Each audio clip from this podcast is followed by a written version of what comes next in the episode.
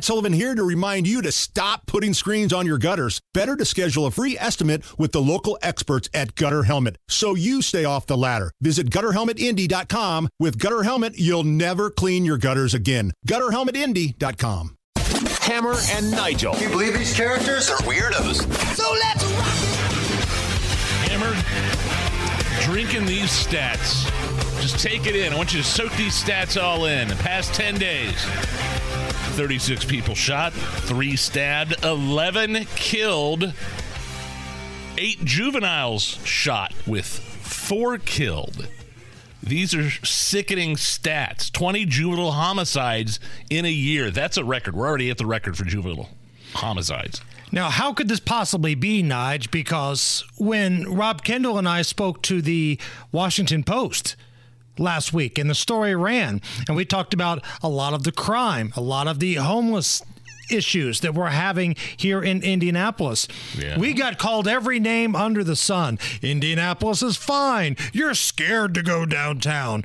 We've even seen Joe Hogsett and his gruesome twosome partner Ryan Mears go on television with that stupid look on their faces and say everything's fine, downtown is safe. And you're telling me that 20 juvenile homicides have happened this year, which the year's not even over. Oh, no. And this is an all time Indy record. And I'll raise you one better than that. Right now, Indianapolis is outpacing Chicago in homicide rate per capita by 9%. Shut up. Not one, not two. We're beating Chicago by 9% once you factor in the population. Hmm. Yeah, well, you know, at least Joe Hogsett is running attack ads on his opponent Sharif because of his association with Donald Trump, and he doesn't, and and he doesn't want women to have abortions. Least- All things that mayors can't do. At least they're concentrating on the right things, you know, the animal shelters and stuff. And the story about the fast walk that opened back up and then had to close right back oh, down because of all the nonsense and crime that was happening at that establishment. I mean, it was just open for a couple days, and they said, you know what? This stuff isn't even worth it anymore. We're closing up shop. And you're so right, Nige. These should be the main stories that these mayoral candidates here in Indianapolis are talking about. But instead, you got Boss Hogsett up there. Jefferson Shreve is friends with Donald Trump.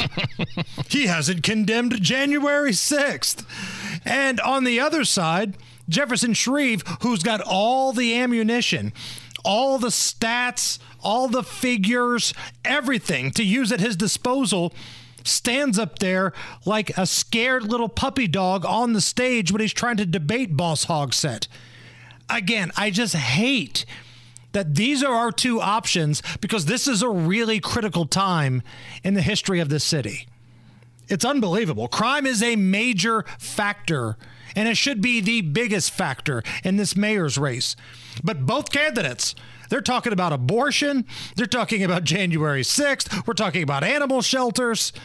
Like, okay, if you want to talk about those things, that's fine, but front and center. You have to figure out a way to make Indianapolis safer. And it's not just one man's job.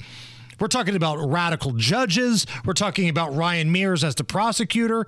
Hell, even Joe Hogsett has been trying to use workarounds to get around Ryan Mears. So on this election eve, if you're feeling a little disenchanted, I totally get it. I really do. Because I heard Tony Katz this morning on his morning show kind of go on this rant about if you don't vote in the mayor's race or if you leave it blank, you're blah, blah, blah, blah, blah. All right, that's fine. But as I pointed out at a night with WIBC, Tony doesn't live here. Hell, Tony doesn't even come to work here. It's easy to say you have to vote for Jefferson Shreve or you have to vote for Joe Hogsett when you don't live here. I'm here every day. My family's here. I'm on you know, Monument Circle walking around every single day before this show. And neither one of these guys want my vote, and I don't think either one of them deserve my vote. My favorite part about Hogsett's one of those commercials uh, that he's been running is that he we're going to hire more police officers. well, okay, first you need people to start filling out some applications because every chance you get, you throw them under the bus. Right. There's a reason why you have a hiring problem. Nobody wants to work for you. Nobody. People are leaving the IMPD in droves, not because they've given up, you know, the passion for law enforcement. They don't want to work for you. So you can tell me you've got all the money in the world. It's not going to matter. It's the leadership. That's the problem. And when you look at the main problems in Central Indy, it's not caused by law abiding gun owners. Mm. And this is where you Jefferson Shreve and the just total morons, the washed up guy and the fat guy, have led him astray. like his staff, his advisors, may be some of the most incompetent people I've seen run a political race in a long time. Will you still feel that way if Sharif pulls off the upset tomorrow? It's the same guy. It's not going to make a difference because I've had a lot of people say that to me. How are you going to feel if Jefferson Shreve wins?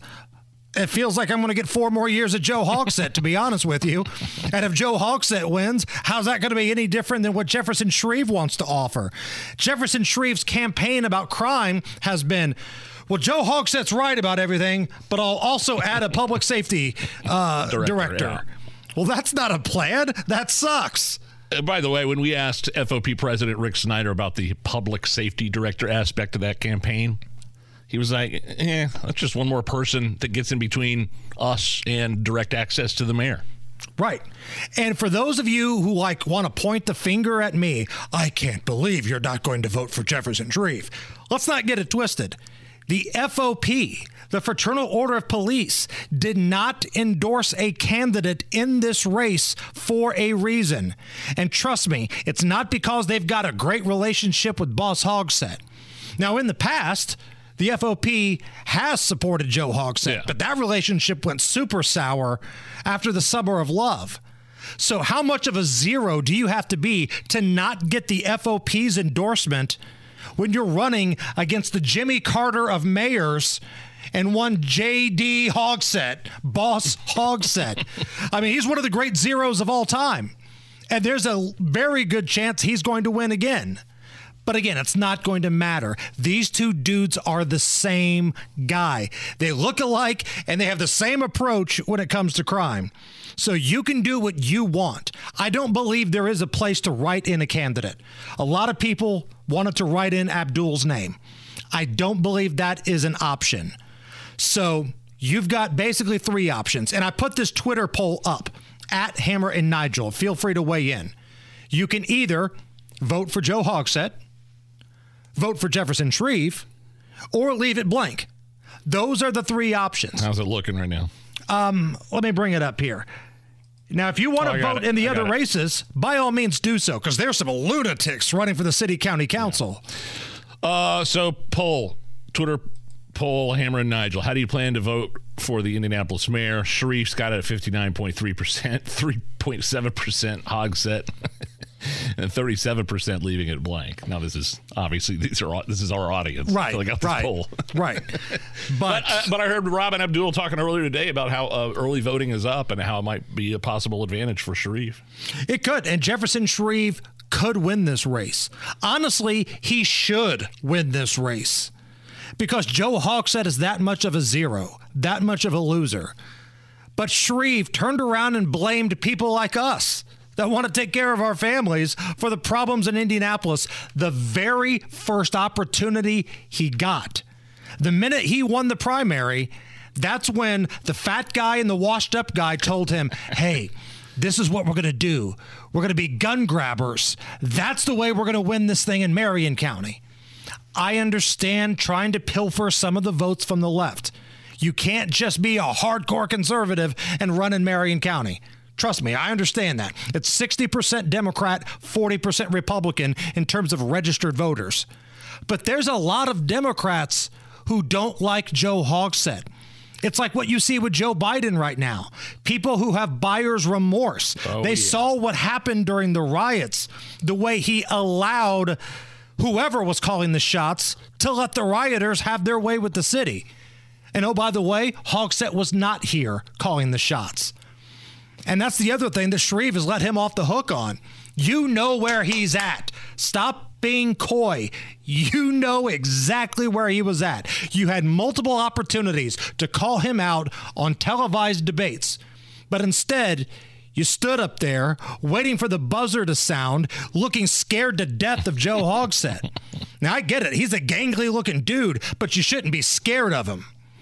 So if you're scared of Joe Hogsett, why should anybody trust you to run the most vibrant city in the state? I think there is a difference between Hogsett and Sharif. I bet Hogsett could drink Sharif under the table. Oh, there's that. There's no doubt in my mind. There's that. Drinking contest with Hogsett, you're going to lose every time. Every time. So, again, feel free to weigh in on the Twitter poll at Hammer and Nigel. How do you plan to vote tomorrow? If you want to vote for Sharif, that's great because Joe Hogsett's a zero. Me personally, I don't like either one of these guys. I'm focusing my voting on the city council races because there are some real whew, nuts running in the city county council. Life is so much more than a diagnosis. It's about sharing time with those you love, hanging with friends who lift you up, and experiencing all those moments that bring you joy. All hits, no skips. Learn more about Kisqali ribociclib 200 milligrams at kisqali.com and talk to your doctor to see if Kisqali is right for you. So long live singing to the oldies, jamming out to something new, and everything in between.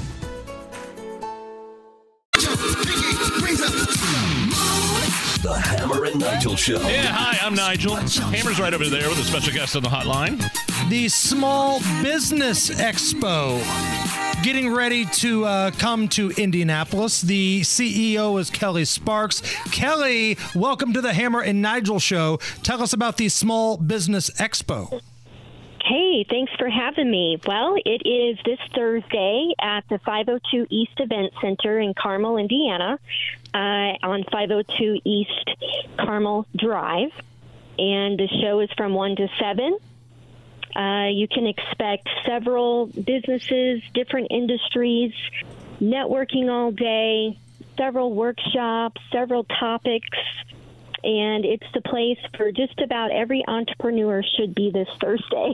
Okay, I was going to say, this is my question. Who who is your customer? Who do you want to show up uh, at this event? Sure. So this should appeal to any startup, anyone considering entrepreneurship, uh, anyone in, you know who has a brick and mortar businesses that sell to businesses or business that sells to consumers, C level executives, sales reps, um, we've got small to medium sized businesses. So, all kinds of industries. If you're looking to network, looking to get your brand out there, this is the place to be. Now, when you say network, do a lot of the folks at the Small Business Expo kind of take care of each other, or is this kind of a cutthroat deal where everybody's there, everybody's out for themselves?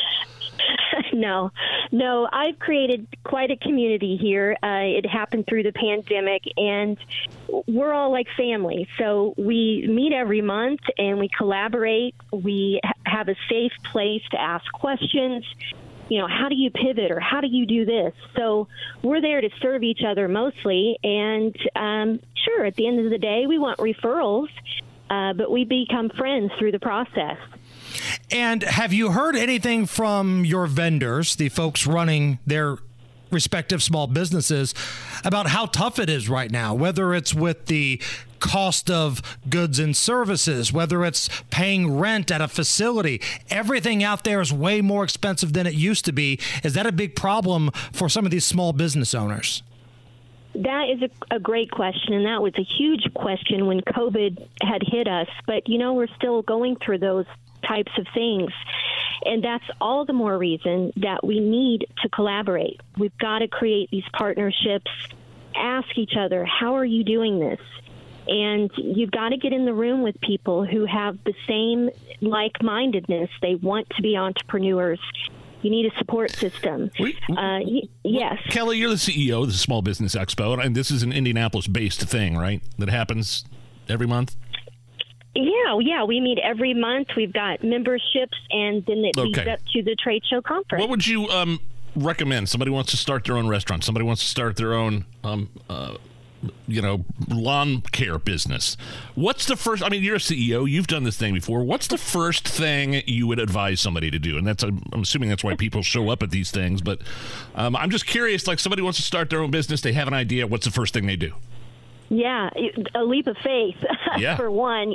Uh, resilience. You've just you've got to make a decision that you're going to get plugged into the people who look like they know what they're doing. Honestly, it's all about a leap of faith.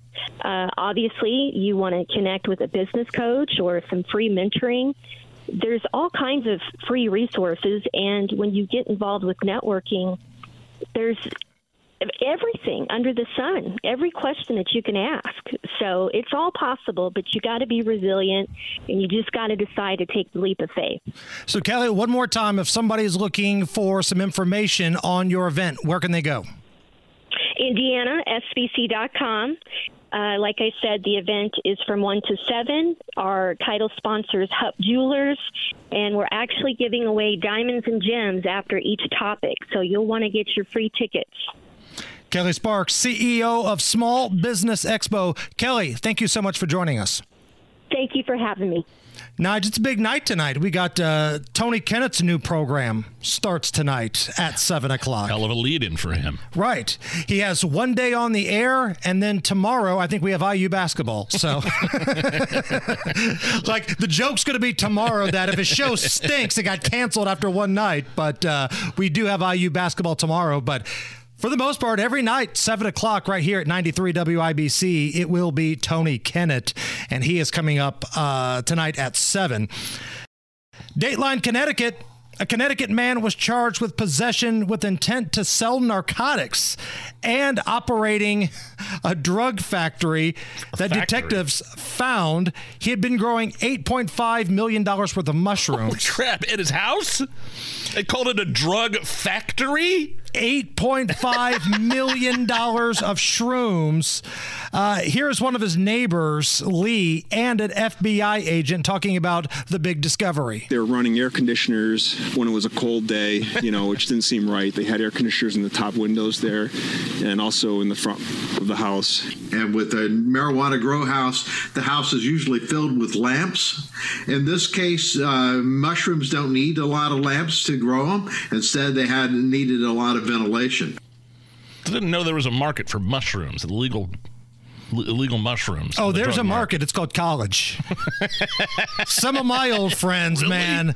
Some of my old friends. Did you ever do shrooms? I did. What did you? Don't you throw up or something like that? Don't you have like an immediate reaction? Well, like I mixed it with like a like a peanut butter sandwich. Oh. So I did that, and then we went and Oh. saw a couple like comedy shows that came to the university, and uh, Did it, did have an effect on you? I mean, I've oh never done yeah, it. I mean, the room started to look wavy, kind of scary a little bit. Yeah. Um, and then when it comes time for them to run their course, I didn't throw up. They came out the other end. Okay, end. well. so. That's Either my way. yeah. That's my TED you're talk sh- right there, you're man. a shroom head. I can't believe it. Ah, tried a lot of stuff, but not anything white or powdery. That was kind of my motto when it came to you haven't lived a full life. things in college. It's the Hammer and Nigel show. You got to see the before and after photos of my Galaxy Concrete Coatings garage floor. The old garage floor was just awful. If you go to Galaxy Concrete Coatings Indianapolis Facebook page, scroll down to about March when they when they redid my floor. There's before and after photos. They're incredible. It's it's night and day. My new Galaxy Concrete garage floor is out of this world. And no, they did not use epoxy. That is the old standard. This is better. They use polyurea.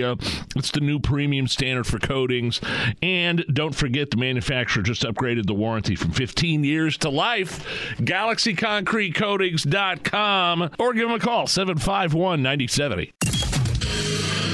The only way to bag a classy lady is to give her two tickets to the gun show. It's Monday Gun Day with the gun guy. Just watch out for the guns.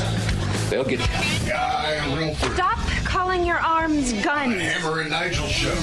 My name is Nigel. Jason Hammer right over there. Joining us live in studio, 2A attorney, licensed firearms instructor, and a damn fine human being. Host of the Gun Guy Show, Guy Relford. How are you? Man, guys, I'm great. And thanks as always to our sponsor for Monday Gun Day. That's Premier Arms in Brownsburg with the largest selection of new, used, and historic firearms in the Midwest and PA Jewelers located right in the store. Check them out at 3754 South Green Street or premierarms.com. Okay, so uh, the day before the election, uh, Yeah. not, not re- nothing really go. You and I live in Boone County. Nothing really exciting going on over there. I did do a No, little bit of except we're finally getting rid of our idiot mayor. right. Was- Yeah. I think. Oh, the effing mayor? Uh, I'm the effing mayor. Yeah. I really had to do my research in, in Zionsville in the town council because, uh, like, if you wanted to really do, like, figure out who you're voting for or who you're not voting for, just walk down Main Street in Zionsville and, like, one of those radical jewelry, jewelry places with the trans flag and the BLM. Yeah, sure, I yeah. just started writing down the names of the signs they had in front of their building, and I said, cross that off, cross that name off, cross that name off. That was how I did my research for who to vote for uh, in in Zionsville. But Oh, we have yeah. a much bigger, uh, much more at Yes. stake here in Marion County. Just curious as to your uh, thirty thousand foot over what you uh, uh, you know what you're expecting tomorrow. Well, listen, I've I've been catching a lot of grief on social media and otherwise because I've been calling out Jefferson Shreve since day one. I've done it right here with you guys. We've been doing it together. But um, the idea that the, the, the, the, a Republican thinks the way to win an election in, in Indiana or in Marion County specifically is to stab us in the back on the Second Amendment or to, to try to blame law abiding gun owners, for instance, uh, for the crime in Marion County, which of course is ludicrous. And so I've been attacking uh, Jefferson Shreve uh, since day one. Well, since he announced that policy. Before he did that, I was excited about Jefferson Shreve. Same. I was so hoping he was going to finally come in and get rid of this complete idiot mayor we've had for so long, Joe Hogsett, and then he comes out and stabs us in the back on the Second Amendment. So I think there are bigger things involved. First of all, I think he he lost the race when he came out and announced that policy. If he somehow throws a hail mary because of all the money he's thrown at this and wins, so be it. We'll be rid of Joe Hogsett. That'll be that'll be great. Because people have asked me that question, and I bet you've gotten the same question. Oh, yeah, Guy. totally. What are you going to do if Jefferson Shreve wins? To which my argument was, good. Joe Hogsett's not the mayor anymore, but I've now got Joe Hogsett 2.0 as the mayor. Well, that's exactly right. And the next thing I'll do is I'll get ready to go over to the state house because Jefferson Shreve promised us, remember, that the only way they can pass all this gun control, all of which is unconstitutional on its face, but the only way they can pass all this gun control that Jefferson Shreve and Joe Hogsett have been pushing for is to amend the Indiana Firearms Preemption Act so as to allow a local government like Marion County and Indianapolis to pass it. So what I'll be doing if Jefferson Shreve wins is one, uh, I'll, I'll, you know, ironically have a toast of, of, of, of some form of alcohol to, to celebrate Joe Hogsett being gone. But then I'll gear up to be over there in the state house doing battle with our Republican mayor on a gun control Second Amendment issue. And guess what? We'll go to toe to toe in the state house, and I'll whip his butt over there. and you're so right about Jefferson Shreve because whether it was him or Abdul, I thought whoever the Republican nominee coming out of the primary primary was going to be. They had a great chance, and I was going to hitch my wagon to them because Joe Hogsett is just one of the great zeros of all time. But the very first opportunity he got after the uh, primary, you got Jefferson Shreve throwing all of us law abiding citizens under the bus to pander to the left. You lost me. I'm sorry. Well, that's right. And by the way, I think there's an honesty and an, an integrity issue here too, which is why didn't he announce his gun control plan during the primary? Bingo. When there were still other legitimate candidates for the Republican nomination, including our own Abdul. Why didn't he come out and announce his anti-Second Amendment leanings, outright policies, while there was still an opportunity for another primary candidate to win? Because he knew he was alienating a big part of Republican voters and just banked on the fact that he could win the nomination, then announce it, then throw so much money at this election they could turn around and still win. And and listen, uh, if that turns out to be a winning strategy, then chalk one up for him. But in the meantime, can you trust the bastard after that? Well, not only that, but what kind of message does it send to the other Republicans in the party if Sharif does win? What No, message that- did that send now? Yeah, the only way you can win a, a, a, a race as a Republican in Marion County now uh, is to stab us in the back on constitutional principles. Really? Is that what we want as a Republican Party? I, and listen, I've had a lot of criticisms across the board for how Republicans run elections in Marion County. But how do we feel about that precedent being set? That the, the, the way to win an election in Marion County is to stab us in the back on the Constitution so as to pander to the liberal base in Marion County? Against Hell a no beatable opponent. against a beatable opponent on issues that he should be beaten on, which we see every day when we walk in the studio. We see it. We see the crime. We, you know, hell, the guy that tried to assault me on Marion County right here just got resentenced for violation of probation. I mean, I've lived it. That's what we ought to be talking about because we got people assaulting people on on Monument Circle, and because crime's out of control, and because what sixty five percent of of murders go unsolved in Marion County.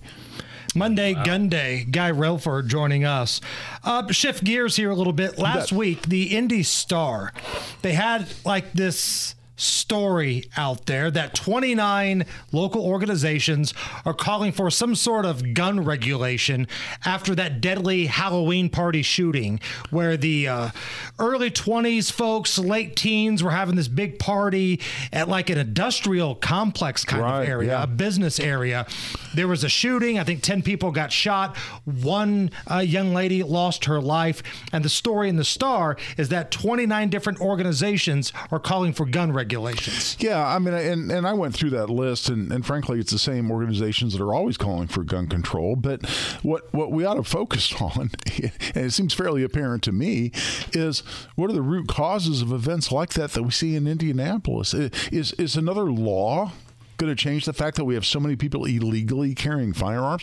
Is, is another law going to change the fact that the judicial system just keeps, you know, revolving uh, the door around to spit violent criminals right back out onto the street? You know, another law isn't going to change anything as to people who don't follow the law and repeatedly don't follow the law and repeatedly, you know, commit violent acts um, that that they've already been con- convicted of in the past. So uh, again, it's it's people calling out for, for for something that won't fix the problem. That's always frustrating to me.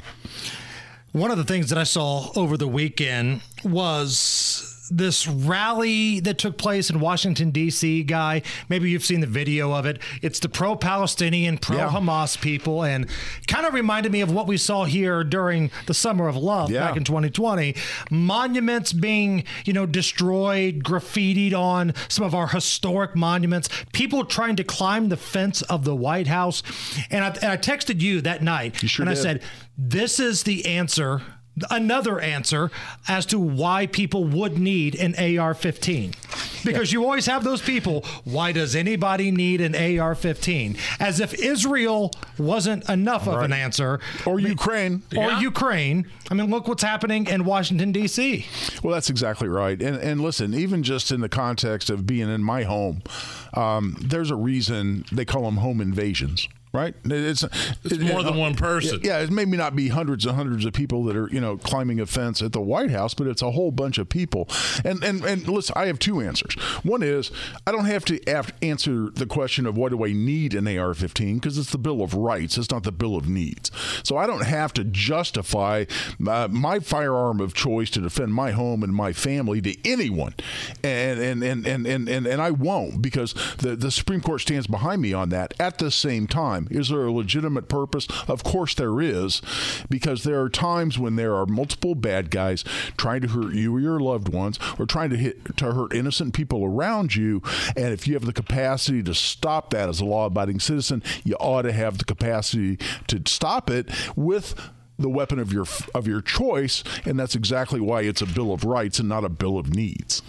and let's be honest it's normally not the law abiding gun owner that's the problem. Like, when was the last time uh, there was a mass. You know, shooting, and I'm sure there has been one. I don't know, but it seems like very few of these shootings that you see are law-abiding citizens who have a legal right to own a gun using an AR-15. No, well, what it is historically, it's it's been a, a long line of people with um, recognized uh, and and then untreated uh, mental health issues. I mean, how many times have you seen that? Or people that have made multiple threats. I mean, uh, again, we saw it in Maine. How many times have you seen law enforcement come out and say, "Well, we had this person on our radar." Right. Well, had him on our radar. Okay. Well, I mean, and that that that's why it says people with re- re- repeated issues that have been reported invariably to law enforcement, um, that people that should have been denied the right to, to purchase a firearm and weren't. Um, it's people like that. It's not um, the rest of us who are really affected by these laws that people want to pass. There's a reason why the NRA convention doesn't have these things happen, right? right. Monday Gun Day, Guy Relford, host of the Gun Guy Show, joining us here. Big week ahead of us in the Supreme Court. Yeah, it really is. Tomorrow, well, we have oral argument in the case, which is uh, U.S. versus Rahimi. And uh, this one, I- I'm a little nervous about. Rahimi is just, he's not a good guy. He's, he's a guy that had a domestic violence order of protection issued against him, uh, had, had apparently abused uh, more than one woman, um, and, and accused of any number of other criminal acts. So he's no, he's, he's no one that anyone's going to be sympathetic toward. However, he lost his Second Amendment rights and was convicted of a crime, um, which makes it illegal for you to possess a firearm if you have a domestic violence order of protection issued against you. And so the court, the the issue rather before the court, is whether when you haven't been convicted of any crime, when you've just gone through a civil proceeding, that the government only has to win by a preponderance of the evidence. That's like you know fifty point zero zero zero one percent. Where since it's a civil proceeding, you don't have the right to have counsel appointed for you. That when you've been through this civil proceeding with a low burden of proof, you have you have no due process protections like you do in a criminal case. Do you still uh, can you still uh, under the Second Amendment have your rights stripped from you? And and when you phrase the question that way, it, it presents what I think is a fairly apparent answer, especially under the new text, history, and tradition test that the Supreme Court um, has uh, has announced as the test in Second Amendment cases. Came out of the Bruen decision just last summer. So this kind of comes down to even scumbags have due process. Yeah, well, you got to Well, separate that's- that that's from what issue. you're arguing. Right? Yeah, and listen, guys, there's a reason that Lady Justice and all the statues has a blindfold on. Right? That's the reason. Lady Justice is supposed to be blind to issues like, uh, in, in matters of pure constitutional law, um, should I be swayed by the fact that the, the litigant at issue is a bit of a dirtbag? Right. Uh, that's where the blindfold comes in, and that's the way the process is supposed to work. Um, at the same time, I mean, no one um, uh, is going to shed a tear if this particular individual um, isn't uh, able to possess firearms anymore, except for the announcement of a constitutional principle that, that maybe impacts us in other ways. But it's, it's a big case. It's going to be being argued tomorrow. A lot of times you can tell to some degree by the questions and and comments from the justices during oral argument how they're going to go. Uh, but it, it, it, it it's a big day for that case. And just last Friday, the Supreme Court announced they're going to hear an appeal of another Second Amendment case, which is on uh, the Trump era uh, bump stock ban. And the issue there is a little different. That's That was kind of a fallout piece of legislation after the Las Vegas massacre. That's exactly right. You know, uh, there's still a lot, awful lot we don't know about the Las Vegas shooting, but uh, bump stock was apparently used, and we've talked about bump stocks before. But right after that, Trump said, "Well, that's it. Bump stocks are gone. I'm telling the ATF you're making bump stocks illegal," and that's what the ATF did. Question becomes, however, does an executive agency, part of the executive branch, not a part of the legislative branch, have the ability to just go change the law? When last time I checked, Article 1, Section 1 of the Constitution says all legislative power shall be vested in the Congress. So that's going to be an interesting case, too. Last thing here before we let you go. We got about a minute left here. Sure. I want to get your thoughts on this story from Florida. a Florida roofing company hopes to pick up more business this month after launching a promotion where they're offering an AR 15 and a frozen turkey to anybody who buys a roof. Are you down with these companies that offer up free firearms as part of their deal? Well, they're required by law to for anybody who wins one of these things uh, to be put through a background check. Uh, just like you're buying a gun in a gun store. Um, so, with, from that perspective, sure. I mean, f- my first reaction, I was going to say as you're reading that, was America.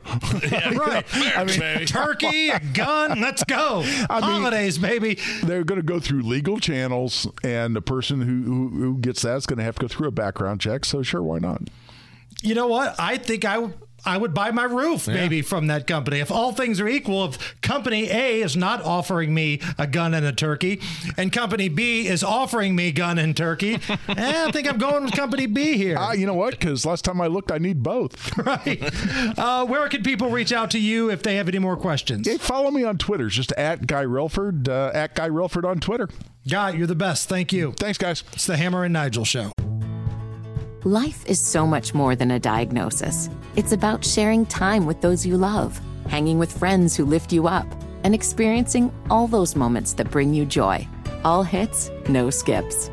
Learn more about Kisqali Ribociclib 200 milligrams at kisqali.com and talk to your doctor to see if Kisqali is right for you. So long live singing to the oldies, jamming out to something new, and everything in between. Hammer and Nigel. You believe these characters are weirdos? So let's rock My name is Nigel. Jason Hammer right over there. You know how we have not heard from in a while?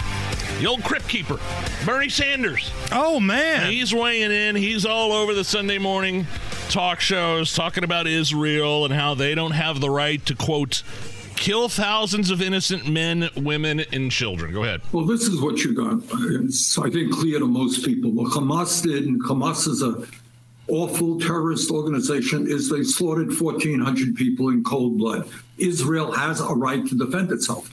But what Israel But- does not, in my view, have a right to do Here comes the but. is to kill thousands and thousands of innocent men, women, and children who had nothing to do with that attack.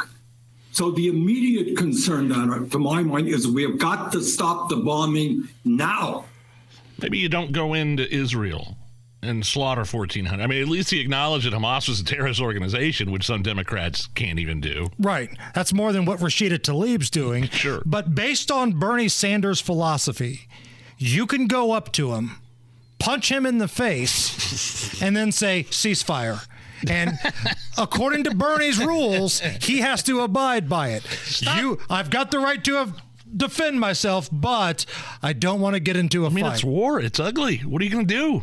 I mean, uh, they, the, the people, the Palestinian people elected Hamas to run their government Right. in the in the mid 2000s. I mean, I, I just like was anybody saying this when we nuked Japan? It was a different time back then, I Nige. mean, and- there's two nuclear bombs in Japan. And we said this the first day we came in to do the show after the initial attack, after the Hamas terrorists went into that concert, you know, on the parachutes and then went home to home, killing people. We told everybody. This is going to be ugly. This is going to get nasty. And there's a young generation. We've got a job shadow in studio today, Bailey, who's a high school student. Bailey's generation is going to see what war really looks like. Not TV war, not movies war, where there's a happy ending. This is going to be grisly, nasty war. I just I don't understand. You know, people you know ceasefire. Or they call it a humanitarian pause. You might hear those buzzwords, humanitarian pause. And when when you have us agreeing, this show agreeing with Hillary Clinton, you played that you played that clip last week of her saying, "Look." You ceasefire with Hamas? Are you kidding me? That just gives them time to replenish their supplies and fortify. Right. It's like refresh. a boxer that's on the ropes. Yeah. They get a chance to kind of catch their breath and stand back up. Nobody's calling. They're all calling for ceasefire, but nobody's calling for a release of the hostages. That's the Netanyahu is is saying, look, release the hostages. Maybe we'll think about having a discussion, but not. But not until. I mean, they've told everybody from Biden to Blinken, Right. Uh, And as you said the other day, nobody shove off. puts Bibi in a corner. nobody. right. Uh, Republican Speaker of the House Mike Johnson. Johnson. Johnson uh, will reportedly be releasing the January 6th surveillance footage in its entirety to the reporters at the Blaze. Yeah, Kevin McCarthy, uh, who was ousted by Matt Gaetz, the Gang of Eight there. Um, never he failed to do that. That was one of his promises. There were a few clips that like Tucker Carlson Yeah. got, but it wasn't in its entirety. And the criticism of those things leaking out to Tucker was, okay, this is selected. Now it sounds like Johnson wants to put it all out there. This is what it is. This is what happened. You guys can see for yourself whether or not this Department of Justice is being a little too extreme for what happened on that day. So we'll see if he actually lives up to it. Had a pretty good little back and forth on CNN the other day. And again, we watch this crap so you don't have to. we know damn well nobody was watching Jim Acosta's show on CNN. But you're welcome, Indianapolis. That guy's still around? He's still around. And he was going back and forth with Vivek Ramaswamy. And take a listen to this. This week, Trump opened up a rally in Texas with uh, the rendition of the national anthem sung by some of the January 6 rioters who broke into the Capitol. Uh, he went on to call them hostages. Do you agree with Trump that January 6 prisoners are hostages? I think many peaceful protesters on January 6th should absolutely not be in prison. We have a dual standard of justice in this country. One standard applied. But Trump is using the word hostages. Do you think that they're hostages? For the prior two years. Isn't that irresponsible to call them Well, my view is- with what's going on in Israel right now? I mean, Jim, let me let me just be really clear about what's irresponsible as it relates to coverage of Donald Trump. And I think that your network and others like you owe some accountability here. From the Rush Trump Russia collusion hoax that never was to the Hunter Biden laptop story that was actually real before people before the election were told that it was false. So I think that the real accountability here belongs to the media. Maybe I'm just a romantic Nige, but when somebody just goes off on Jim Acosta right to a stupid face, my heart flutters just You know, a little bit. And Vivek Ramaswamy, who's uh, who's running for that GOP nomination for president, that- like he he just demolished him. I didn't even know Jim Acosta was still at CNN. Right? I didn't. He, he has a weekend show now, and that's about it. Some low-rated weekend show. Yeah. I mean, think about this. CNN's primetime lineup gets beat by the Home and Garden Network, let alone their scrubs on the weekend. Uh, here's a little bit more of Acosta trying to keep his name in the news cycle by going at Vivek about the war between Russia and Ukraine. Why would you cut a deal with Vladimir Putin? Why would you trust Putin to keep his end of a deal? I don't trust Putin, but I trust Putin to follow his self interest just as he can trust us to follow ours. And the fact of the matter is, our engagement in Ukraine has been a disaster. Everybody in Ukraine would still tell you it's now stalled to a standstill. Tens, if not hundreds of thousands of deaths on both sides. Now the U.S. entering greater risk with Russia. The first time we've never had a nuclear non proliferation agreement in place with Russia. But and secretly, Putin. Many U.S. officials are end of the beginning to admit that there has to be a deal. Doesn't that show Well, some naivete on your- on your part? We're going to have. To the contrary, the naivete is the pointless wars that we've spent in Iraq and Afghanistan. This is Iraq 2.0 unfolding again. Jim, the people who were advocating for this war a year and a half ago are already meekly beginning to admit, even those you'll have on this network, beginning to admit that it was a failure, it has not met expectations, thousands and thousands of lives lost, greater risk, hundreds of billions of dollars later. This is a pointless war. Yeah, I mean, the West is seemingly starting to sour on Ukraine. I believe. Well, there's no transparency.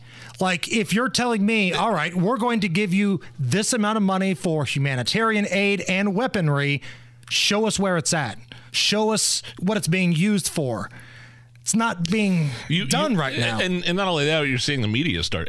You know, NBC News, CNN, all running stories over the weekend about how the the war is just is unwinnable. It's at a it's at a stalemate. Right.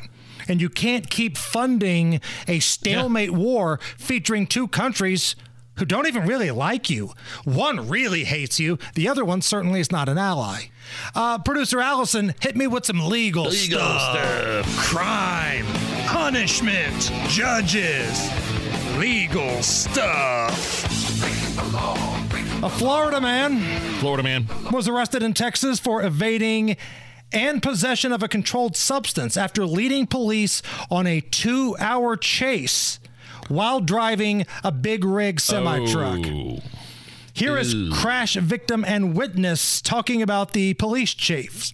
I didn't think I was going to make it because it was really fast. We didn't know where to look at exactly. It's either the uh, the driver or the 18 wheeler or the cops because it was so fast and they were passing by so fast. I was coming down with my family and all of a sudden I see 100 cars of police just chasing that big 18 wheeler. Yeah, you could sideswipe like a Honda if you're in a police chase and Right. get away with it. You ain't doing that with an 18 wheeler. That's scary. Uh, and I'm glad they caught the guy. Nobody was hurt. But I, I will say one thing: I, the truckers. I lo- love truckers. Love the trucking industry. I, you guys kept us going during COVID. Deserve a lot of credit. But man, sometimes I see those truckers. I mean, motoring down 65. Oh my, I'm on my way to, way to work. Hell, I, I saw this oversized load carrying a trailer home. He was doing 70 on uh, 465 before I got onto 65. You guys need to slow down. I'm just telling you. Now, devil's advocate. What if they have to get a bunch of Coors Banquet beer to Georgia? Maybe it's like a Smokey and the Bandit type of run Okay. here. Okay, All maybe right. that's what's happening. Hammer and Nigel presents Is. It depends upon what the meaning of the word is. Is this anything? All right, let's rock and roll. Hammer, how do we play? Is this anything? I am going to run some stories by you. You break down all the information that's been presented and you give us the verdict. Is the story anything or not? Easy enough. Dateline, New Jersey. A New Jersey custodian is accused of contaminating food and kitchen utensils in the school cafeteria with saliva, Oh. urine, Oh. and feces. Oh. He is also being accused of spraying bleach into a container of food that was later served to kids with the intent of harming the students. Here are some of the parents and students talking about the accusations. I covered my mouth and started crying. I had no words. I mean, what can you say to a situation where somebody was doing those disgusting things in the school where your child's supposed to be safe? It made me feel disgusted and weirded out. Like that was just nasty.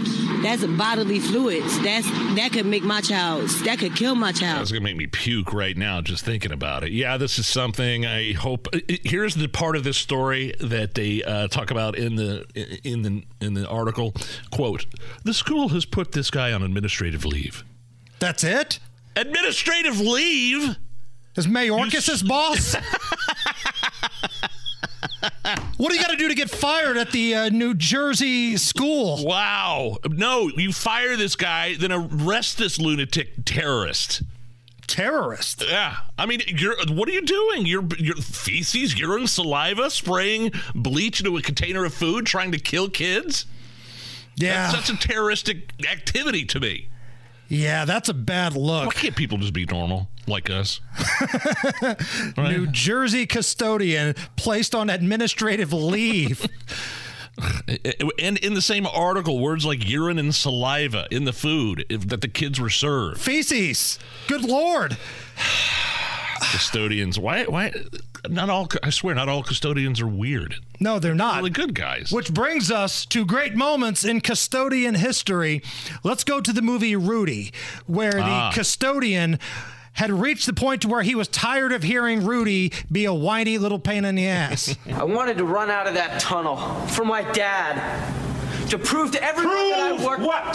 that I was somebody. Oh, you are so full of crap. You're five feet nothing, a hundred and nothing, and you got hardly a speck of athletic ability.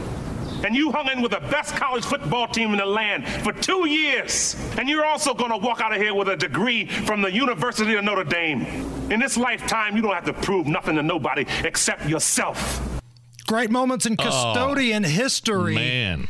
How about the janitor in the movie Billy Madison that was tasked to get some intel? Billy likes to drink soda. Miss Lippy's car is green. That was the intel that he got. And last but not least, great moments in custodian history the movie UHF, where Stanley Spadowski, played by yes.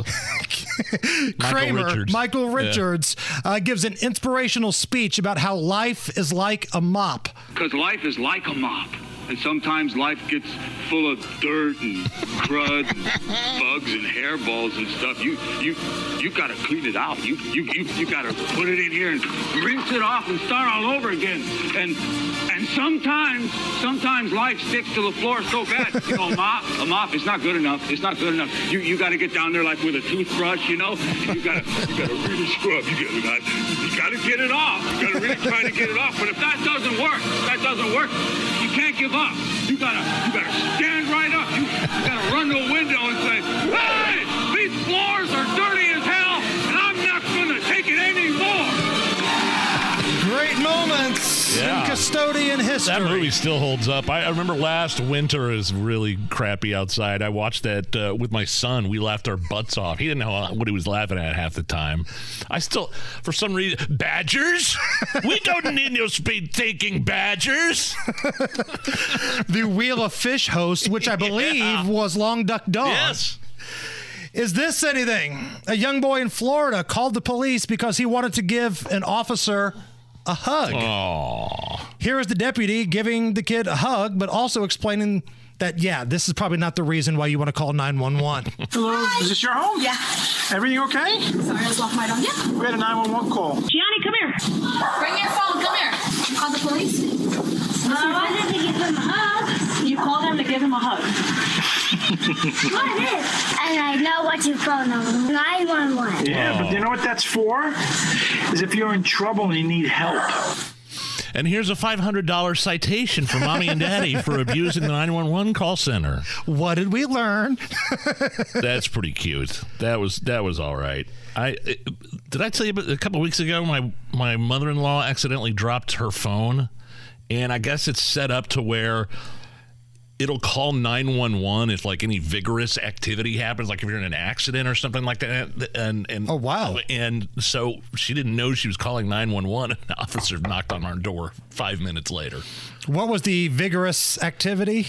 well no she tried she just dropped her phone I asked that dropped it. really just grit, that was that gritting was, my teeth. What's, what's the matter with you? No, she just dropped her phone, and she's there's some setting on an iPhone to where, you know, if you're in a car wreck or something and you can't reach your phone, it automatically starts calling 911. So Okay. so that was probably about like the fourth false alarm. Uh, cops in Zionsville have been to my house over the past decade. Your family are big false alarm people. Big, huge false alarm people. Big false alarm Yeah, family, I- the Laskowskis. It is. It is a mortifying experience to say the least. It is.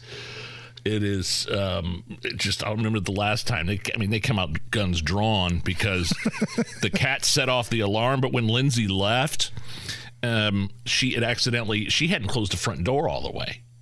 Uh oh. So while they they usually you know cops 99% of these f- fal- you know alarm calls when your alarm goes off it's it's false false alarm but they had their guns drawn because they saw the front door was the Front door is propped open and the alarm was going off. and uh, and I think I've told the story before, but I was talking to the cops through my ring doorbell, and they were like, "Mr. Laskowski, we know this is you think this is a false alarm, but we'd like to permission to sweep your house just in case." So, ZPD got a free tour of the Laskowski household that night. They find anything? No.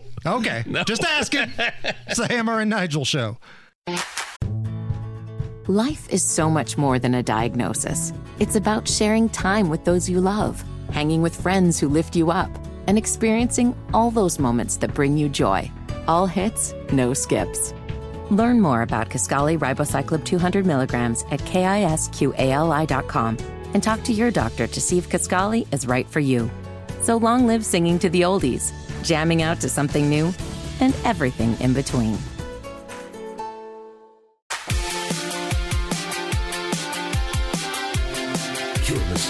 Hammer and Nigel Show. Hello, my name is Nigel Hammer, right over there with a special guest on the hotline. He is the president of the Fraternal Order of Police Lodge 86. Friend of our program, Rick Snyder, joins us.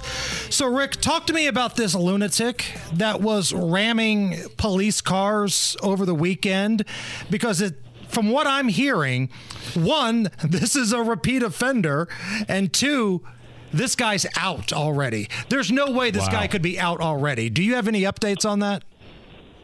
Yeah, guys, it turns out that we had a uh, repeat violent offender uh, that is alleged to have uh, rammed a police vehicle that was occupied by an officer during a traffic stop. He didn't just ram the car once, not twice, but three consecutive times before he was able to be apprehended. And when the officers made the apprehension, they were able to determine and find out that this guy was actually out on bond for previously uh, ramming three separate police uh, vehicles earlier this year. It gets worse yet. He has two prior offenses uh, for similar actions as well, and is believed to have been uh, responsible for ramming eight different police vehicles in four separate incidents. Now, this arrest was made. Uh, the uh, offender was charged with uh, multiple felony counts, was placed into the Marion County jails, and within a, a matter of just a few hours, was cycled right back out into our neighborhoods um, and released, even while in violation of the bond for the prior arrest. Our police officers were shocked that he even got a bond for the prior arrest to begin with. You may remember that was an incident that resulted in officers having to discharge their police weapons in an attempt to, to uh, save their lives and stop the deadly threat that he was posing.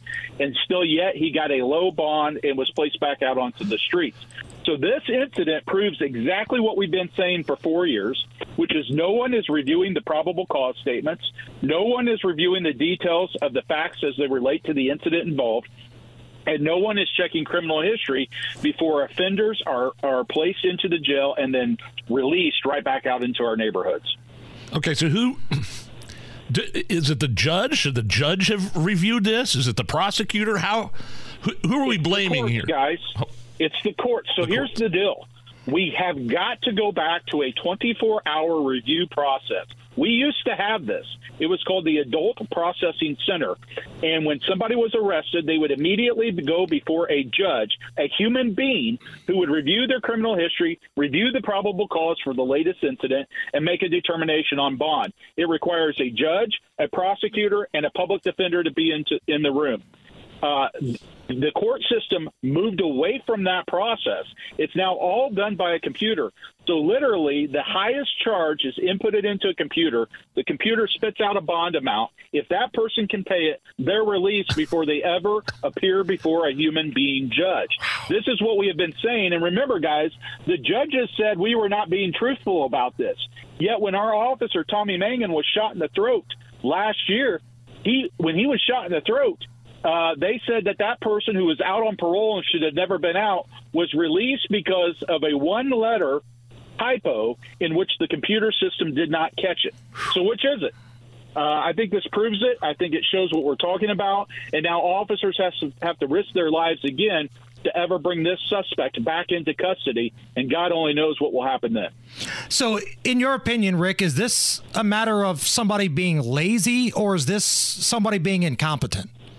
No, guys, it's all intentional. The system has been destabilized by design by the very stakeholders in the criminal justice system. This is what we have been saying. Folks who have been had their minds minds corrupted by this woke ideology that somehow uh, we need to decriminalize the criminals and depolice the police, and somehow that would be a utopia in our communities. This is what's responsible for major cities across this country being completely hijacked by repeat violent offenders, all while our tax-paying residents are being victimized repeatedly. Wait a minute, Rick. I, I heard Joe Hogsett say on one of his election commercials that he wants to hire more police. And I'm like, I hear that and I think, well, you have to have enough people that want to work for you to do that. I Yeah, mean, the- saying, re- go ahead. The reason why you need to hire more cops is because you can't keep enough cops. That's why you have a 300 officer plus shortage in the city of Indianapolis. They are fleeing and heading for the exits. They're getting out of the capital city because they see that our capital city is swirling the drain. We are going down, folks. And again, when you have the last 10 days, you have 36 people shot, three people stabbed, 11 people killed. Out of all of those, eight of those victims were eight juveniles that were shot, with four juveniles killed, setting an all time record for the number of juvenile homicides in our city in our 200 year history. things are not going well and they're not improving, they're not getting better, and something has to change. We're chatting with Rick Snyder, president of the Fraternal Order of Police, Lodge 86. So, Rick, tomorrow there is an election.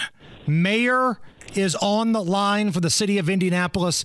The FOP chose not to endorse either candidate in this race. Now, in the past, the FOP had supported Joe Hogsett, but this election, you chose to not just support to not support Joe Hogsett, but also to not endorse his challenger, Jefferson Shreve. Why? Because neither candidate has earned the support of law enforcement professionals. I hate to tell it and be the bearer of bad news, but it's a coin toss, folks. I mean, either both of them have proven to you that ni- neither one of them has the complete package of what is needed here. That is why your police officers have said there is no way we can publicly support either one of these candidates. People say, what should we do then? We should have done something back in these primaries when we had other candidates eligible for this. And by the way, we should have done something when we had an opportunity to fix our prosecutor, and that did not occur. There are very big challenges that lie ahead for the city of Indianapolis. I keep saying this. The problem is not at the state house, it's in our Marion County courthouse, and it's in City Hall, and we've got to do something to address that. If local residents aren't able to overcome those challenges to do it themselves, we are forced to go to the state house to seek third party assistance on this and help from our state leaders. Rick, one of the things that we see all the time on social media and people ask us all the time why did the FOP support Joe Hogsett in the past, but now they're not doing it? Because he earned it the last two times, especially over his competitors at the time as well. Again, this proves to people. See, I said it to you before. When we endorse a Republican, people say we're Demo- we're uh, we're Republican right wing extremists. When we support a Democrat, they say that uh, we don't support Republicans and all we care about are union issues. I think what this shows is we give a fair and impartial review every step of the way. But there was one thing that significantly changed from the last two endorsements, guys, and that was the riots in 2020. I've said it again and again. Our officers have not forgotten that. There needs to be a reckoning for that. There are still hundreds, hundreds, and thousands of 911 phone calls that have never been released and, and many, many hours of police radio traffic that's never been released. If that ever happens, you'll get a better, fuller picture of what actually took place. And it still begs the question who gave the order for our officers to stand down? Rick, you uh, have been really great to our program. And as you know, we support law enforcement on this show. You have a really cool um, fundraiser coming up. It's the Shop with the Cop program. Tell us about it. Yes, we've been doing the Shop with the Cop for many years through our Indianapolis FOP. We have one of the largest Shop with the Cop events in the country uh, when you compare us to other cities on a per capita basis. And we are able to assist annually over 250 families throughout our city. We take we have uniformed officers that are able to take children shopping. They spend the day together. It's way more than about the gifts and the clothes and all those things. It's about the relationships that we build. And quite frankly, guys, we uh, utilize as our, our, our largest uh, model of that event is our is our fallen officer Breann Leath. And under the Be Like Bree, Bree program, uh, we encourage people to uh, help support the Shop with the Cop program. She was a big uh, participant in that. Uh, she was well known for her outreach to youth in our community, and we're on track to do that again this year. But uh, we get our help. We don't ask for individual donations, so if any individual gets asked for that, that's not us. We do seek support from our business community, and we have been receiving that. But we do have folks that say, I still want to help support it. We say, if you want to do that, do that on your own. You can go to the Central Indiana Police Foundation website, which is cipf.foundation, and you can make a donation and restrict it to the Be Like Bree program for Shop with a Cop. More than that, we're going to want applicants, families that are in need that want to have their child go with the officer. Uh, you can make those applications to the Indianapolis FOP, and we will be uh, hosting that event on December the 9th of this year, and we're looking forward to it. Well, Rick, tell your officers, keep it up. Absolutely. You know, the city's got their back, and uh, we appreciate your time. Yeah, guys, and I encourage everybody to go to my Twitter at Rick FOP86 and see the latest video on this latest incident that occurred where we send a message to our courts. You got it. Thank you. Nigel Show. Yeah, don't let us forget to end this segment without giving away Hootie and the Blowfish tickets, Allison, okay? Uh, my name is Nigel Hammers here. We got an in studio guest. We'll get to her in just a second. I wanted to get your opinion real quick. After 35 seasons, you're a big Simpsons fan, right? Love The Simpsons. Homer Simpson, after 35 seasons, will no longer strangle Bart. In a recent episode, he explained why, as a new neighbor welcomed him with a uh, hearty handshake. Whoa, that's quite a grip. See, Marge? Strangling the boy has paid off. Just kidding. I don't do that anymore. Times have changed. Are you okay with this? No, that sucks. it's a cartoon. There wasn't a real boy being strangled by his dad. It's a cartoon. Guess what in Looney Tunes? Elmer Fudd never really shot somebody in the face. Goodness gracious, it's so ridiculous. All right, all right. I know you're a huge Simpsons guy, so. The Simpsons have gone completely soft over the last couple of years. I mean, really, The Simpsons stopped being what they really were years ago. And now, you know, people don't want to do the funny voices because it's offensive. Yeah. Homer can't strangle people anymore. it's just ridiculous. Um, we have got an in studio guest here.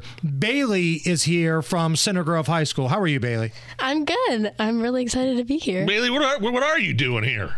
Well, okay, so for one of my classes, it's all about like careers and like, you know, finding out what you want to do in life. So I am considering being a radio broadcaster and I Who wanted to told be you here. no and you ended up here? Like, we could have been your first choice. no, actually we got like so many like we, we tried to reach out to so many, but I don't think anybody wanted me. So thank Oh, you so for they having big me. timed here. Oh. We're number one. Our ratings are number one. We've been named number one in America, and we respond. Name names. Who big timed you? Who who told you? I don't know. I think a lot of radios around here actually. I bet it was those dirtbags over at Q95. That's who I bet it was. Yeah, yeah. Gunner doesn't want you in his No, studio. no, no, not at all. Well, uh, so what do you what do you want to do? I mean, like, what's your plan? What's the what's the career path then for you? I Are you a freshman? Yes, All I right, am a so you got some time to work yes, it out. Yes, I do. I don't know for sure if this is what I want to do yet, but it's definitely. We've already there. scared her away. No. She's been in here for 54 minutes. We've already crushed every dream she's ever had. Actually, you know, now that I think about it, I, I want to do the complete opposite of what you guys do. That one guy was wearing sweatpants. I was just glad I was wearing pants at this right, point. I, right. You know, we really caught lightning in a bottle today. so when you say you want to do radio, do you want to like play music or maybe I talk radio? Like what interests you? Um, I honestly have no idea yet. I think I I want to do something like this, but you know, I definitely want to like warm up to it first. So maybe I'll start with music, and as time goes on, maybe I can start right. doing something like this. I'm going to put you on the spot. We have to give away tickets to Hootie and the Blowfish. Okay? It's an awesome concert coming up. This is our phone number right here. I want you to solicit for caller number nine to that phone number right now because we're giving away Hootie and the Blowfish tickets. Let me hear it. What? say say, hey, we're looking for caller nine two three nine ninety three ninety three gets Hootie and Right. the Blowfish tickets. Give away these tickets. Go for it. Okay, caller from two three nine nine three nine three. You get tickets to something and fish. Oh boy, I'm so old. I know, right? I just lost a little bit more hair on the back of my head right Oh, there. Wow.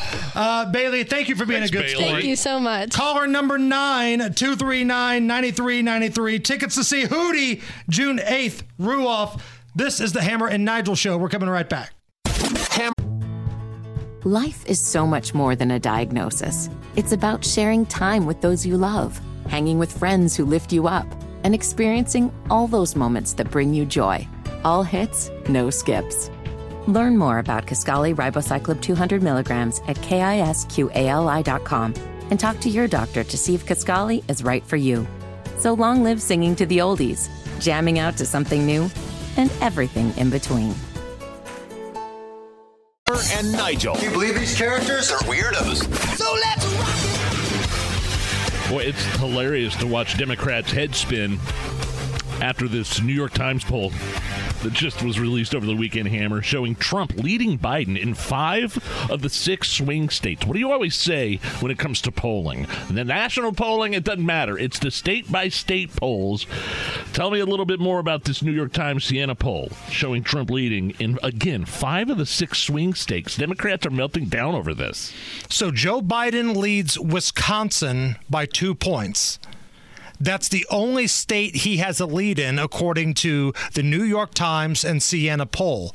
In Nevada, they have Trump up by 10 points. Wow. Georgia, Trump up by six. Michigan, Trump up by five. Arizona, Trump five.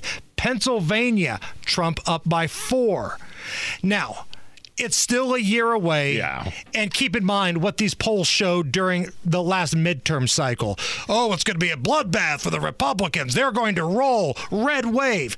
Well, it really wasn't the case. But keep in mind, these aren't conservative friendly outlets doing this polling. It's the New York Times and a liberal university, and even they're saying right now, with one year to go, it looks like it's Donald Trump's to lose. And Democrats are like saying it out loud now. They're looking around at each other and like, wait, wait a minute, what? what? Look at the. I mean, this poll, this single, this has sent the Democrats into a tailspin. So now, what used to be a whisper of the Democrats saying, "Right, man, we uh, Yeah. we, we need to have somebody else ready to go," now they're just flat out saying it out loud. This was Meet the Press. This is probably going to lead to a lot of Democrats increasing the chatter that Joe Biden should step aside and, and, and make room for another Democrat. And I think the problem that Democrats have is they don't know who that Democrat would be right now. I don't think that uh, people look at Kamala Harris and feel like she is ready to take that step forward. They look across the rest of the party, governors, senators, uh, mayors, House members, and they're struggling to figure out who they could put up if it's not Joe Biden. And so I think the reality is Democrats are probably going to run Joe Biden. they, pro- I mean, honestly, when push comes to shove, if Joe Biden wants to run, that's the guy. He's It not is. going anywhere if he indeed wants to run. But even this, uh, did you see what David Axelrod said? A Democratic strategist ran Obama's campaign. A reason, big reason for his success in 2008. Had this to say: Only Biden can make this decision. If he continues to run, he will be the nominee of the Democratic Party. What he needs to decide is whether that is wise, whether it's in his best interest or the country's. And then, of course, in the same tweet, he goes on to bash Trump. He's a notorious Trump basher. But they're all saying the quiet part out loud oh, now. Oh, yeah? That Joe Biden needs to get off of the ticket. Because I think they're starting to realize that a lot of the same people who said Orange Man bad also look at their bank accounts and go, bank account bad right now. And they're ready Yeah, to make the complete 180. Uh, let's quite. Let's play a quick round of Is It Racist? Okay. It's time to play. Is it racist? Now, for those unfamiliar with this game, maybe you're hearing our voices for the first time. Here to explain how we play this game is AOC. Is it racist? Is something racist? Yes or no? Easy enough.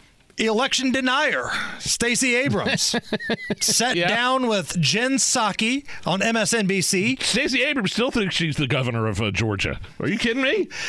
And Stacey Abrams says that Americans think Kamala Harris is a moron because they're racist. Okay. I wanted to ask you about the vice president because she has been under a huge amount of scrutiny through her entire time in office. I think there's a lot of reasons for this, but I want to ask you, as a prominent woman of color who's run for office, do you think she would be receiving these same critiques if she was a white man? No. No, not at all. we will always question the person behind the person. But we cannot ignore that misogyny and racism remain very prevalent in our politics. And for those uh, behaviors that don't rise to either misogyny or racism, there's also just the difference. Our expectations are set for the traditional white male vice president. First of all, uh, don't they make the same criticisms about Joe Biden? I mean, I'm just saying. I mean, Right. it's like racist and misogynistic. She gets the exact same criticisms as Joe Biden. And when you listen to Kamala Harris speak, Uh, yeah. let's say it's the passage of time speech, and you sit back and listen to that. If you've ever thought to yourself, Boy, she's an idiot. You're a racist, according to Stacey Abrams. Yeah, that term uh, in certain conversations, when it, especially in the political realm, really has been watered down. It's it's it's a shame too because when there's real instances of racism, um, it gets overlooked. When you call somebody a racist because they have criticisms of uh, Kamala Harris, who's solely in the position she is in because of the color of her skin, right? Then it's it's just go, going overboard. It's it's ridiculous. Uh, it is election eve here in Oh, yeah. central Indy and throughout the state of Indiana. What's on the big Zionsville docket tomorrow? Anything exciting? Anything sexy on the uh, Mm, Not really. I. I, I actually voted early. I went Saturday, got right in, and um, I'm not going to tell you who I voted for, but uh, I will say none of them were Democrats. okay, all right. It's a little more competitive here in um, Indianapolis. John Stehr is going to be the mayor. Former WTHR uh, news anchor is going to be our new mayor. Why can't he move to Indianapolis and run for the Indianapolis mayor? Because again, and I know we talked about this earlier, it's just such an underwhelming election for the mayor. Now there are some interesting city council races. You've got that lunatic in Irvington. Uh, you've got the guy ripping Micah Beckwith on the southwest side, who, spoiler, Micah Beckwith is not running for anything in Marion County. Uh, so interesting council races, but in order to set the mood for this night before the election here on the Hammer and Nigel show, I put together a little poem, Nige. Twas the night before the election, and all through the city, voters in Indy were sad because both candidates are sh- a wino, a rhino, Hogsett versus Shreve, two guys who hate law abiding gun owners, just like you and me. 200 homicides a year. In Indy, that's the norm, brother. And our only two options to fix this are two weenies that look just like each other. they talk about abortion and laws they can't change. There's no record of Joe's whereabouts during the riots. Isn't that strange? Yeah. a loser, a fat guy. They're running Shreve's campaign. It's their creative input that's made his candidacy so, so lame. True. Joe's a total zero who allegedly drinks away his pain. Comedian Mike Epps, your thoughts? We got the mayor Hogsett in the house. Me and him was drinking all day today. a GOP gun grabber, and Mayor Frank the Tank. We're going streaking! Neither one deserve your vote. I'm just going to leave the ballot blank. the There it end. is. Bravo. Twas the night before the election here on the Hammer and Nigel show. Hammer and Nigel Show. Play action. Bryce Young throws it left side, and it's picked off by the Colts. They're running the other way with it. It's Kenny Moore again. He's at the 30, 20, 15, 10, 5. Touchdown! Two of them today. A pick six by Kenny Moore. The Hammer and Nigel show. Colts win on the road 27 13. Hammer's got a special guest on the WIBC hotline. Kevin Bowen covering the Indianapolis Colts for our sister sports station, 1075 The Fan. He's part of the morning show over there, KB and Andy. And Kevin, I know Jim Irsay did not want to lose to Frank Reich. Is that why we saw the video of him dancing post game in the locker room? Yeah, that is a great question. Um, for those that have not seen the video, you won't find anyone as awkward as Shane Steichen holding Jim Irsay's hand for about the first 10 seconds of said video there.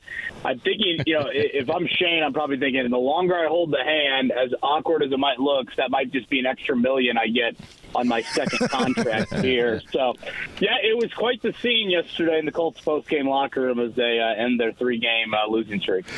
Would they have won that game without Kenny Moore? I mean, realistically, I mean, the Colts beat the worst team in the NFL, but the two pick sixes from Kenny Moore, um, I mean, that, that obvious. Do you think the Colts would have pulled it out if that didn't happen? Boy, that's a great question, Nige. I mean, it, I, I think some credit to DeForest Buckner early on. I, I thought he was a guy that kind of wrecked some Carolina drives early. I thought Matt Gay, you know, we're almost seemingly taking him for granted, making 57-yard field goals outdoors. The Colts wouldn't even thought about attempting those in prior years. But yeah, I mean, Kenny Moore was a flat-out stud, and it, it's rare. Um, I can't think of too many times, certainly in Colts, you know, recent history, where you point to a defensive player and you ask a question like that, and it, it's certainly a fair question to ask. Like it just goes to show you how historically, you know, great of a day that Kenny Moore had yesterday, and and I would say the the, the timeliness of the two pick sixes as well. You know, sometimes you get a big lead and it's a rookie quarterback, and you get a you know interception return for a touchdown late, and it's just icing on the cake. You know, both of those plays by him were at, I thought, moments where you were starting to kind of leak a little oil, particularly the one early in the fourth quarter. Yeah. When it was 20 to 10 and, Yeah. and Carolina was, was driving to make that a one score game. Um, so, yeah, just an absolutely outstanding game, historically good game for Kenny Moore. And uh, with almost, I think he will be the AFC Defensive Player of the Week this week. All right, so now that we've talked about the good stuff in regards to this game, you know me, I like to bring it back to the other side sometimes, Kevin. That was an awful football game. Aside Yeah. from Kenny Moore, who was just a rock star out there yesterday, that was a pretty bad football game. You imagine being in a different national market and like you didn't get the Fox game of Dallas, Philadelphia, I know. and you were stuck with Colts and Panthers? I mean, literally, I, I, yeah, I, I I can't even imagine. Yeah, that was ugly. I mean, Carolina showed why they are a one one win football team with penalty after penalty after penalty, brutal penalties as well, and and the Colts early on. I mean, they were showing why they were you know, on that three game losing streak with some penalties early. They had the muff punt as well. And offensively, Gardner Minshew, you know, it, it's one of those kind of backhanded compliments. You, you get back from the date, no, oh, you know, she was really nice. And basically with, with Gardner, it was, well, at least those drives ended in punts and not turnovers. I mean, that's, that's where you're at in describing his day. The passing offense could do absolutely nothing. The offense in general uh, couldn't do anything there in the second half, and, and really probably the final two and a half quarters of that game. So, um, you know, again, you aren't going to face a one-win football team week in and week out. You can look at that glass half em- glass half empty, and glass half full. Half empty would say you play like that, you know, even on Sunday against New England, and you're probably going to lose. Um, or you could look at it and say you're not going to play that poorly again. Therefore, you know, get the win and don't talk about it, you know, longer than Monday after the game. But doesn't New England stink to high heaven as well, KB? Looks like New England is all in on a tank season to get a quarterback in the draft. Belichick would have another kid to groom to try to get back in the mix because that's who's next. In Germany, it's the Patriots. Yeah, I think they stink less than Carolina stinks. And and I know we're getting in a lot of like, you know, okay, who is worse? But I, I almost kind of fitting in, in, in, in the week that we lose Bob Knight, you, you go back to that, you know, famous sign the Knight had. You know, victory favors the team who, you know, makes the fewest mistakes. I'm paraphrasing a little bit there. And that was pretty much the Colts yesterday. The Colts were less dumb than Carolina. And you know what? Some weeks in the NFL, that matters. Uh, the one thing about New England, and uh, I'm not trying to act like it is normal New England because, as you pointed out, it's not. They do have the second best run defense in the NFL. So, you know, that was something you got going a little bit early against Carolina. That was a struggle for Carolina uh, entering the game. So, if they are able to slow down, you know, your strength offensively, I am curious if it turns into a slugfest. Hey, what were your f- fans? What was your audience saying today about the game? I heard. By the way, I heard your guys' interview with Kenny Moore. That was great. It seems like a really good guy. But in terms of it, like, was there the Colts still have a chance to make the playoffs? Guy calling in to your program today. What's the overall feeling you get from your audience? Yeah, honestly, that guy wasn't even around this morning. I, I would say it was more, honestly, kind of the path that Hammer's going down of, you know, a win, but in no way, shape, or form did you watch the 60 Minutes yesterday and think, oh, yeah, this team can win three in a row, or this team can win four or five, which, you know, to get back into any sort of legit playoff conversation in December and January, at some point you're going to have to do that. I do think a win on Sunday, granted, it would be New England, it would start to creep closer to that because that puts you the bye week at five and five. And I just think in general, the bye week is a reset. Again, you are five and five. They popped up the graphic yesterday during the game. You've got the second easiest schedule in the NFL the rest of the way. You're still going to need help, but a reset of the bye, it's almost like, all right, who knows what can happen. Um, so I do feel like Sunday is such a critical one to say, again, 500 of the bye week, or you're four and six, and now you're starting to look for mock drafts. All right, so this is a loaded up question here for you, KB. What's more likely to happen? the Colts make the playoffs, or, and I'm looking at the schedule here, the Indiana football Hoosiers win out and make a bowl game. Illinois, Michigan State, and Purdue remaining on the schedule for the Fighting Tom Allens. What do you got, KB? Yeah, I wasn't born yesterday. yeah, it, it would be the Colts making the playoffs. I mean, hell, you could have you know X amount of NFL teams somehow get busted for some illegal you know thing, and then uh, yeah, the Colts are one of seven AFC teams. Yeah, Indiana winning four straight Big Ten games. When's the last time that's happened? I mean, I, I, I get what the schedule looks like. And again, credit to Tom Allen's team. They've certainly played better the last couple of weeks. I know Wisconsin was really banged up, and at times I felt like I was watching Iowa offensively and not even Wisconsin. But uh, yeah, I can't go there uh, just yet with with Indiana, let alone winning four in a row in November uh, for an Indiana Hoosiers football team. All right, last thing here before we let you go. Uh, Pacer Spurs tonight. Wembanyama makes his debut in Indy. Where are we at with this Pacers team? Because look, I was excited coming into this season.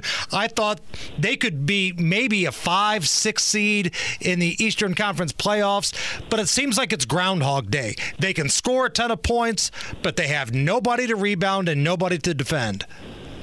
Yeah, I think you're a little disappointed. Now, granted, they are three and three. I thought 45 wins. Uh, I would assume, based off what you just said, you would have thought somewhere in that general range. And I mean, if they continue to go 500, they'd have 41 wins. So it's not like it's been just an absolutely awful start. But we've had Rick Carlisle on the show for the past couple of weeks, and he has really stressed the importance of this start to the season. It's, it's much more of a manageable schedule early on seven of your first nine at home. They've got three more home games this week. So Saturday, I think, is really the one that would bug some people in that it was a one point loss at home to Charlotte. Um, again, struggling to guard, you know, echoing kind of what you just said, and some really poor play in the final few minutes of that game. You know, if you get that one, you're four and two, and one of those two losses, Halliburton didn't play. So, uh, yeah, to be fair, you know, the questions that you pointed out are there. But as long as I think you kind of take care of business here this week at home, starting tonight, uh, you you can get back on track. Jarace Walker going to see the floor at any point? Because I thought the whole reason behind picking this big, strong kid out of Houston with, you know, a lottery pick was he was going to be like the enforcer. He was going to bring some rebounds and defensive toughness, and he can't get on the floor. Yeah, I know he was out Saturday due to illness, but I, I do not expect him to be in the rotation, you know, here in the very near future. I mean, unless a lot of injuries occur, I think Rick's pretty set with the kind of the nine or ten that he has, and I think even if you went maybe a, a guy or two to your bench, I don't know if he would be in that group. So I mean, he's 19 years old. Uh, you know, it's not like you're bailing on him by by any means. But I, I would agree with you, considering where he was drafted. I think it a little it is a little disappointing that he can't crack the rotation for a team that needs you know what you would consider his strengths. But again, having said that, it is still very very early in his career. The wake up call with KB and Andy every morning, 107.5 The Fan. KB is Kevin Bowen. Kevin, thanks, man. Have a great week, guys. Life is so much more than a diagnosis. It's about sharing time with those you love, hanging with friends who lift you up, and experiencing all those moments that bring you joy. All hits, no skips. Learn more about Kisqali Ribociclib 200 milligrams at kisqali.com and talk to your doctor to see if Kisqali is right for you. So long live singing to the oldies, jamming out to something new, and everything in between.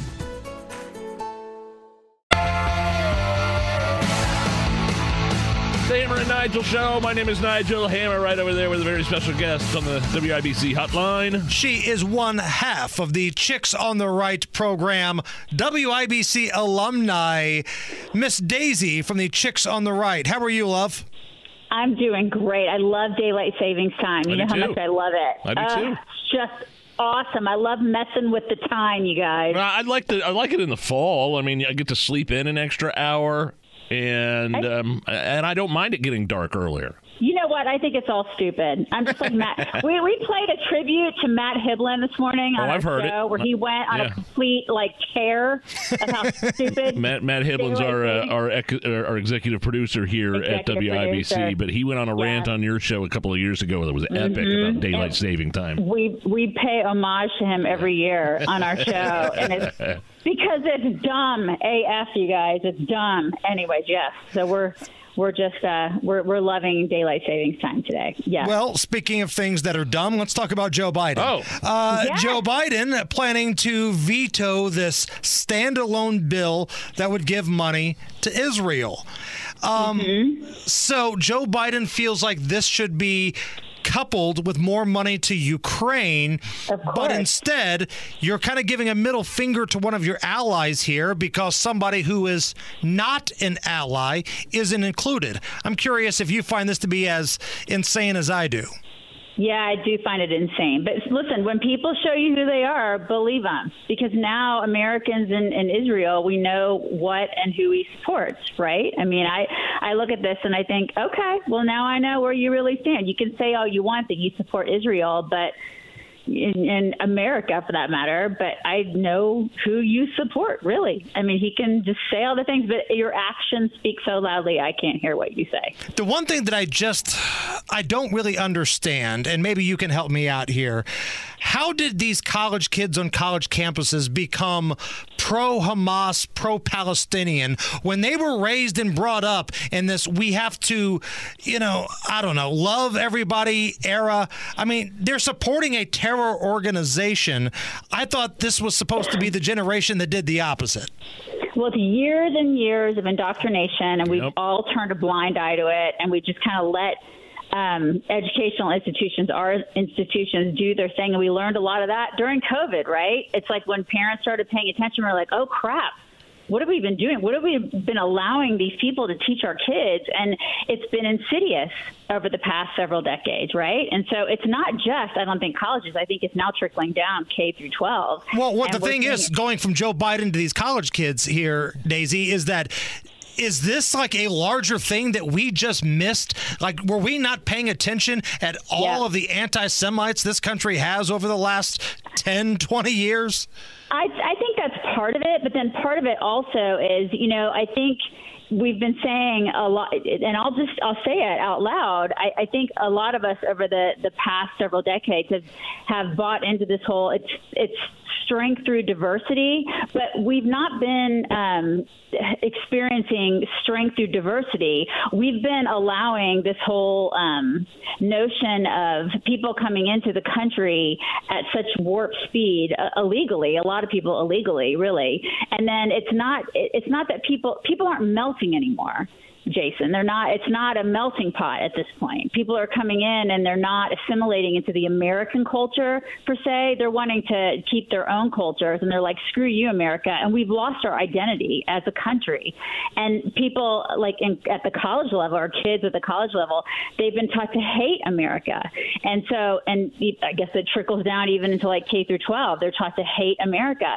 There's not a sense of patriotism anymore. There's not a sense of love of country, and that we're seeing what's happened when when that's taught. Well, I mean, it was. kids, like I I bet there's a lot of college kids at that anti-Israel, pro-Palestinian uh, Washington D.C. demonstration. That seemed kind of insurrection-y to me. Oh my God, it's so insurrectiony. Yeah, and of course none of that because, and of course, of course, none of them will, you know, see any consequences like we saw on J6, right? Because the only people that they put in jail are grandmas with terminal cancer, you know, or right wing people. Because we, I guess, right wingers are still considered the biggest threats in this country when we're seeing threats that are actual threats. Yes.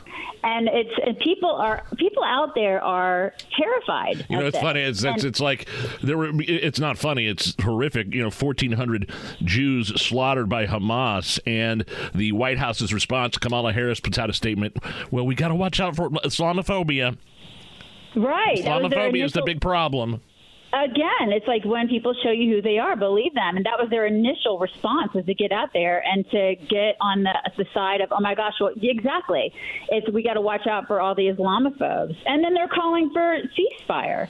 You know, Yeah, a heard- lot of these people in charge are calling for ceasefire, and it's like, what did we do when, you know, Japan bombed Pearl Harbor? Did we call for a ceasefire? Yeah, there wasn't a lot of uh, what you call proportionality when we dropped those two nukes on Japan. I don't think. I don't think anybody was calling for proportional reaction there. But it's even when we played the clip of Hillary Clinton right last week, Hammer, that said if you do a ceasefire, you're only helping Hamas re uh, replenish their supplies. You are not doing anything, any favors for the hostages either. And when you lost Hillary Clinton, that's saying something.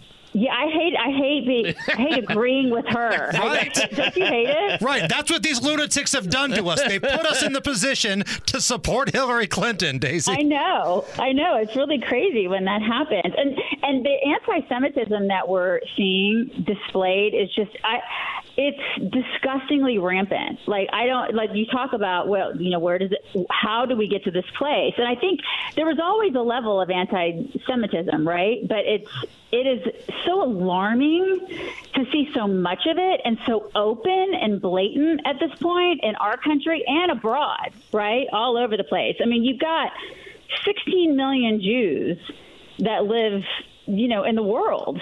And then you've got 2 billion compare that to two, like 2 billion Muslims. And you know, a lot of these people, not all, but a lot of these people are like when they say from the river to the sea, that if people understand what that means, that means that they want to eradicate the Jews. Now, Rashida Tlaib said that's not true, Daisy. And Well, if believing wrong. Rashida Tal- Yeah. Tlaib is wrong, there's a lot of anti Semites that don't want to be right. Well, she's she's a liar. She's a total liar, and I don't I don't believe her. Yeah. Where were all these celebrities at? Like during the Summer of Love in 2020, when we were told as a nation, if you're white, this is your time to sit back and listen. You need to have uncomfortable conversations. We need to talk about your privilege. You don't know what it's like to be black. All these celebrities were putting this out there, politicians too.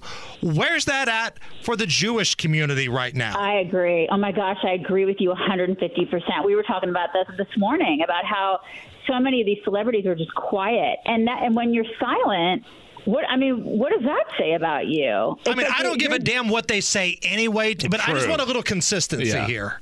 Oh, I totally agree with you. It's completely inconsistent, and they're so silent. And and you know there there are a lot of Jewish people in the Hollywood community, and I'm shocked at their silence. I'm shocked that no, you know, they're not talking. I guess you know there are the people like the Amy Schumer's who had to Yeah. turn off her comments. You know, she had to turn off her comments because she is coming out in support of Israel, just people like her. But, you know, and the Gal Gadot, I guess that's how you pronounce her last name, Wonder Woman, she's coming Yeah. out and she's, you know, coming out in support of Israel. There's like your select few who are out there who are saying stuff in support of Israel, but then there's just so many who are um, loudly silent. You know what I mean? It's just, it's And crazy. not only that, not only silent, but they're calling for a ceasefire. and They should be calling for the release of the hostages. You're damn right. You're damn right. They should be. Hey, yeah. um, we're speaking with Daisy. Chicks on the right here on the Hammer and Nigel show. I want to pivot just for a minute here, Daisy. Uh, Donald Trump endorsed Mike Braun, who is running for governor of Indiana next year. We have the uh, Iowa governor endorsing Ron DeSantis. Uh, does endorsements do anything for you?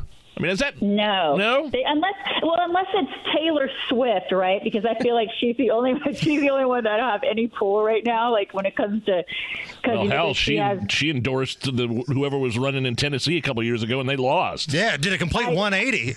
Ruined I her know, campaign back then. I just feel like now, when it comes to like uh, the girls that are anywhere between the ages of 18 and 24, she would probably have a little bit of pull with that demo. Um, because my God, I don't know if you guys have seen the crying and the fawning that you know those girls do over her, but um, but I but anybody other than you know her and her hold that she has over screaming, uh, you know, 18 to 24 year old, I guess, young women. But I, I just I just don't understand the endorsement thing. I don't. I don't know how. Is, what is her? She's Kim Reynolds, right? That's her name, Kim Reynolds, the the Iowa Yes, yes, governor. yep. I don't. I I just don't think that they matter. Like if I were somebody who was not particularly in the Trump camp, Um, and I heard I heard her come out, or, if I were somebody who was in the Trump camp and and she was like, "Oh, I'm going to vote for you know Ron DeSantis," and I just wouldn't be like, "Oh my gosh, Kim Reynolds is voting for DeSantis, so I'm totally going to change my mind, you guys." right. I and you know what matters to me is not these politicians who I have no idea who they are that, that, you know personally that, that endorse these. cl- It's it's my inner circle. It's people that are in the know locally that I trust. Yeah, that I've, I've yeah. texted that know know more about it than I do. No, here's who you should vote for. Here's who I'm Mm-hmm. voting for. That's that's the kind of endorsement I'm. You didn't send for. a tweet to Steve Carell. You didn't send a tweet to Justin right. Timberlake, Nige. no, I don't care what they think at all. No. Totally. And, at- and, and at, the end of, at the end of the day, it's all about what are these people going to do for me? Kind of like what, you know, along that same vein. It's, it's like, what are these people going to do for my family? What are they going to do for me? And so it's all kitchen table stuff, right? It's Yep. like, how are they going to help me personally? She is one half of the Chicks on the Right program, the lovely, the talented Miss Daisy, chicksontheright.com. We'll talk to you soon. Thank you. Thanks, Daisy. Thanks, guys. Bye. Bye bye. And it takes me back to a simpler place and time when we used to kick back. The Hammer and Nigel Show, Moonshine Mondays, where we sampled different uh, styles of moonshine, different flavors. I was the only degenerate in the uh, liquor store this morning at 9:30, and I picked this up, Hammer, and I don't know how you're going to feel about it. Okay. Um, but just know that I had to pick this out. I, I, I had to do it. Here, I'm going to hand you this bag. Okay, it's in a brown paper bag. Going to reach in and see what we have. I had here. to do it. I, I, I just had to do it. Oh, no way. no way. Old Smoky Pumpkin Spice Moonshine. Yeah! Wow. Pumpkin spice, baby. Okay. I Shake mean, that bad boy up and pour us out a little. Uh, I mean, you understand why I, I, I I I looked at it because I know you have sort of a disdain for pumpkin spice. And uh, okay. Now, that being said, it does smell pretty good. Okay. All right. Here it is Old Smoky Tennessee Moonshine, pumpkin spice flavored. and, and it is not clear. It looks like kind of milky. Cheers. Oh, wow, that's delicious! Come on, It is you pretty admit, You got to admit, you, you make fun of people all the time for pumpkin spice lattes, the PSLs, but the pumpkin, the, the PSMs, the pumpkin spice moonshines. boy, that hits the nail on the head right there, buddy. Yeah, I'm going to fill this cup up again. Go ahead, feel free. it's 93 WIBC. Moonshine.